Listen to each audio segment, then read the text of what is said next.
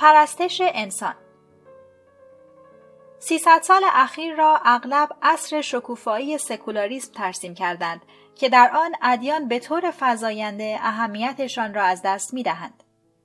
اگر منظور ادیان خداپرست باشد، این گفته تا حدود زیادی مصداق دارد. اما اگر ادیان مبتنی بر قانون طبیعی را در نظر بگیریم، مدرنیته به صورت عصر میل و اشتیاق شدید دینی، فعالیت‌های تبلیغی بی‌سابقه و خونین‌ترین جنگ‌های مذهبی تاریخ در می‌آید. عصر جدید شاهد ظهور شماری از ادیان جدید مبتنی بر قانون طبیعی مثل لیبرالیسم و کمونیسم و سرمایه‌داری و ناسیونالیسم و نازیسم است.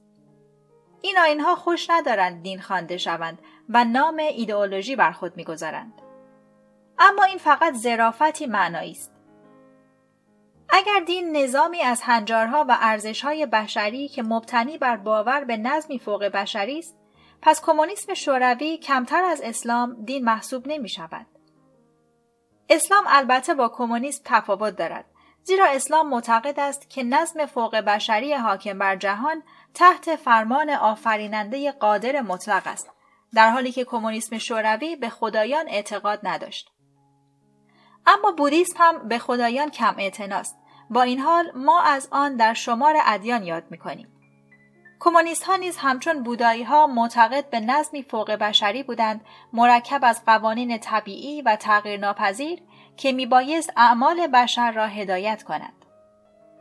در حالی که بودایی‌ها معتقدند قانون طبیعت را سیدارتا گوتاما کشف کرد، کمونیست‌ها هم می‌گفتند قانون طبیعت را کارل مارکس و فریدریش انگلس و ولادیمیر ایلیتش لینین کشف کردند.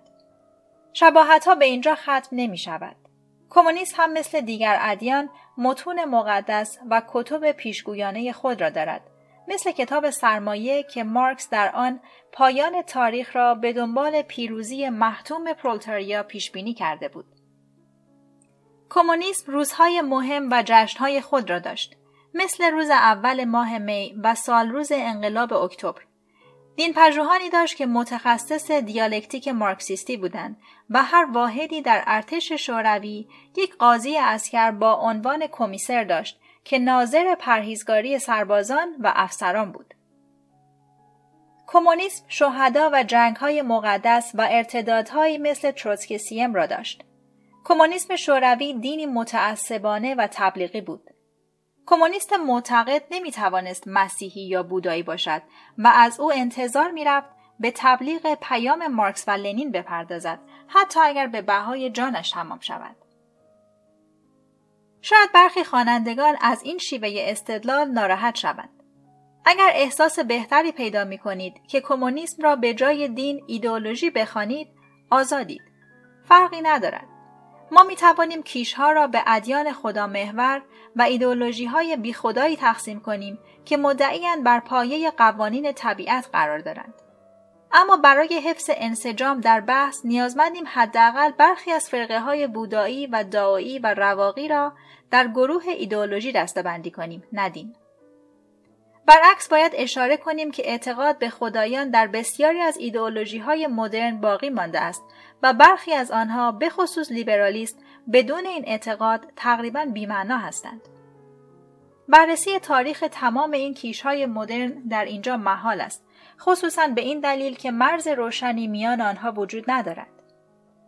آنها در التقاطیگری کمتر از یگانه پرستی و بودیسم متداول نیستند.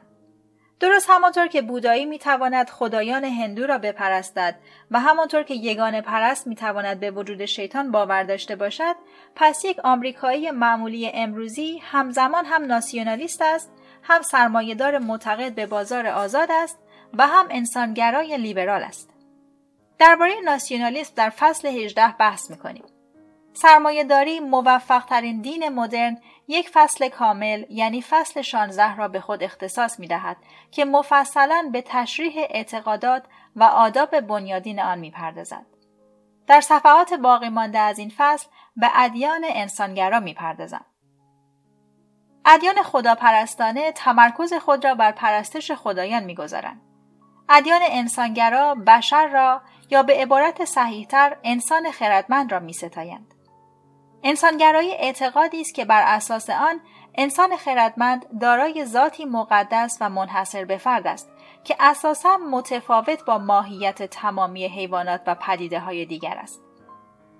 انسانگرایان معتقدند که ذات منحصر به فرد انسان خردمند مهمترین چیز در این دنیاست و همان است که معنای هر چیزی را که در کائنات رخ می‌دهد تعیین می‌کنند.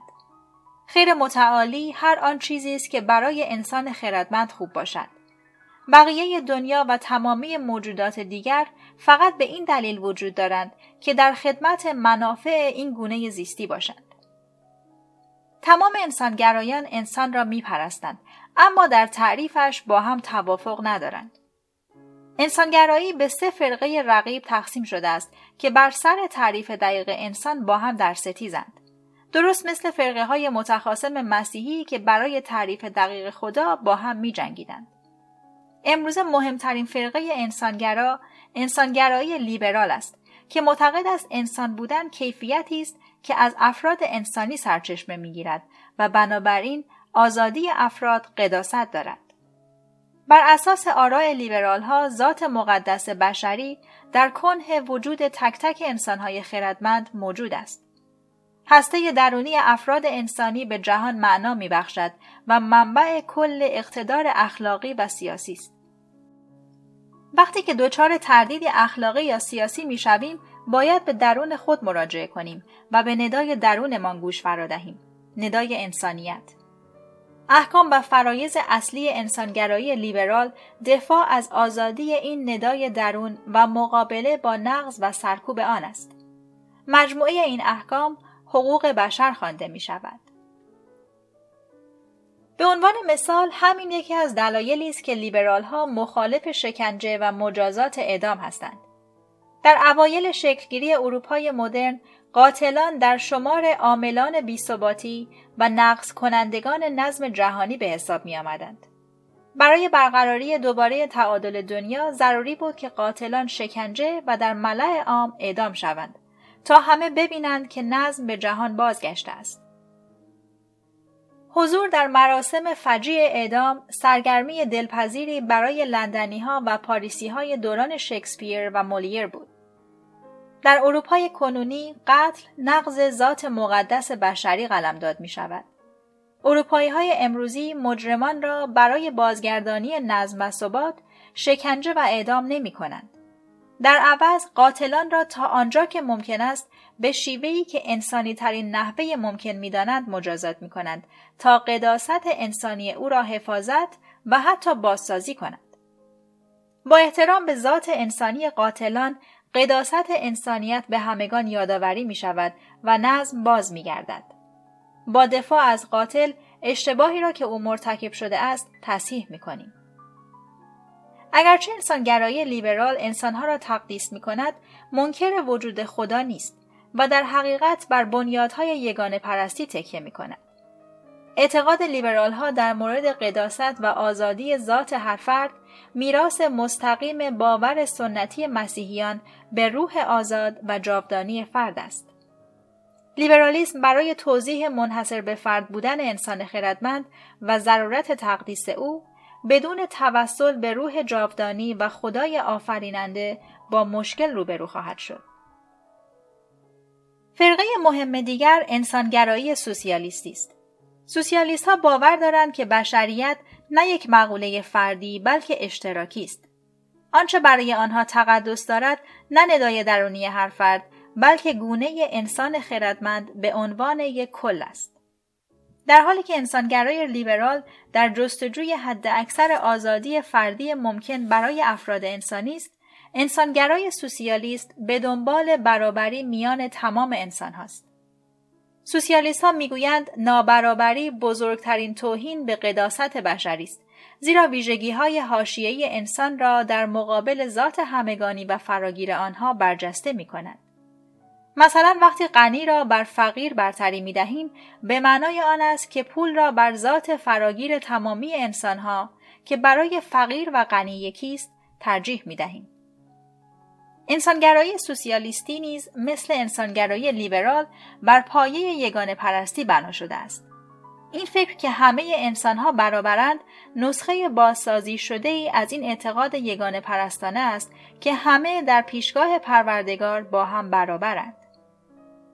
تنها فرقه انسانگرا که عملاً از یگانه پرستی سنتی گسسته است، انسانگرایی تکاملی است که معروف‌ترین نمایندگانش نازی‌ها هستند.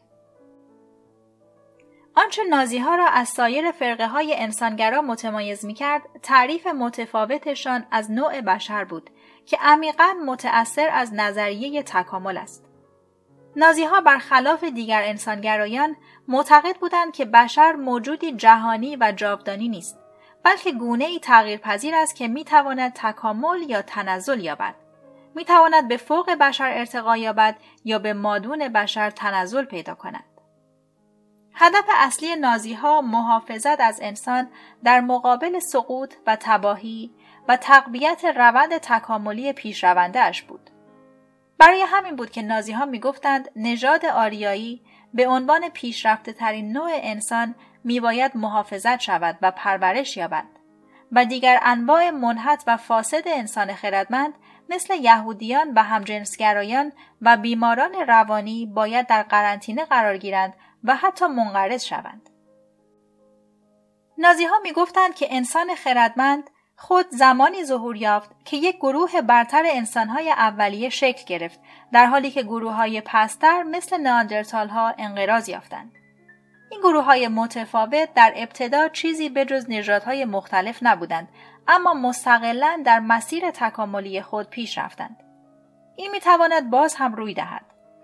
بر اساس تفکر نازیستی، انسان خردمند به چند نژاد مشخص تقسیم شده است که هر کدام ویژگی‌های خود را دارد. یکی از اینها نژاد آریایی است که عالی‌ترین ویژگی‌ها را دارد، مثل عقلانیت، زیبایی، اصالت و سخت‌کوشی. از این رو نژاد آریایی قابلیت ارتقا دادن انسان به ابر انسان را دارد. نژادهای دیگر مثل یهودیان و سیاهان نئاندرتال‌های امروزی هستند و ویژگی‌های پست‌تری دارند. اگر اجازه داده شود اینها تولید مثل کنند و به خصوص با آریایی‌ها بیامیزند، تمام جمعیت‌های انسانی را آلوده می‌کنند و آنگاه انسان خردمند محکوم به انقراض خواهد شد. زیستشناسان از آن به بعد نظریه نژادی نازی‌ها را بی‌اعتبار کردند. به ویژه تحقیقات ژنتیک که بعد از 1945 میلادی انجام گرفت، نشان داد که تفاوت‌های میان تبارهای مختلف انسانی به مراتب کمتر از آن است که نازی‌ها فرض می‌کنند. اما این نتایج نسبتاً جدیدند. با توجه به سطح دانش علمی در سال 1933، اعتقادات نازی‌ها چندان هم غیرقابل باور نبود. اعتقاد به وجود نژادهای بشری متفاوت، برتری نژاد سفید و لزوم حمایت از این نژاد برتر و پرورش آن تا حد زیادی مورد حمایت نخبگان غربی بود. محققان در معتبرترین دانشگاه‌های غربی با اتکا به روش‌های علمی مرسوم آن زمان تحقیقاتی را انتشار می‌دادند که بنابر ادعا ثابت می‌کرد اعضای نژاد سفید باهوشتر و اخلاق‌گراتر و تواناتر از آفریقایی‌ها و سرخپوست‌ها هستند. سیاستمداران واشنگتن و لندن و کامبرا بدیهی دانستند که وظیفهشان جلوگیری از آمیزش نژادی و انحطاط نژاد سفید است. مثلا از طریق محدود کردن مهاجرت چینی‌ها و حتی ایتالیایی‌ها به کشورهای آریایی مثل آمریکا و استرالیا. این موزه‌گیری‌ها فقط به دلیل انتشار تحقیقات علمی جدید تغییر نکردند. تحولات اجتماعی و سیاسی ابزارهای قدرتمندتری برای تغییر بودند. در این معنا هیتلر نه تنها گور خود، بلکه همچنین گور نژادپرستی را هم به طور کلی کند. هنگامی که جنگ جهانی دوم را به پا کرد، دشمنانش را واداشت تا مرزبندی‌های سفت و سختی میان ما و آنها ایجاد کنند. بعدها درست به این دلیل که ایدئولوژی نازی بسیار نژادپرستانه بود، نژادپرستی اعتبارش را در غرب از دست داد. اما این تغییر زمان برد.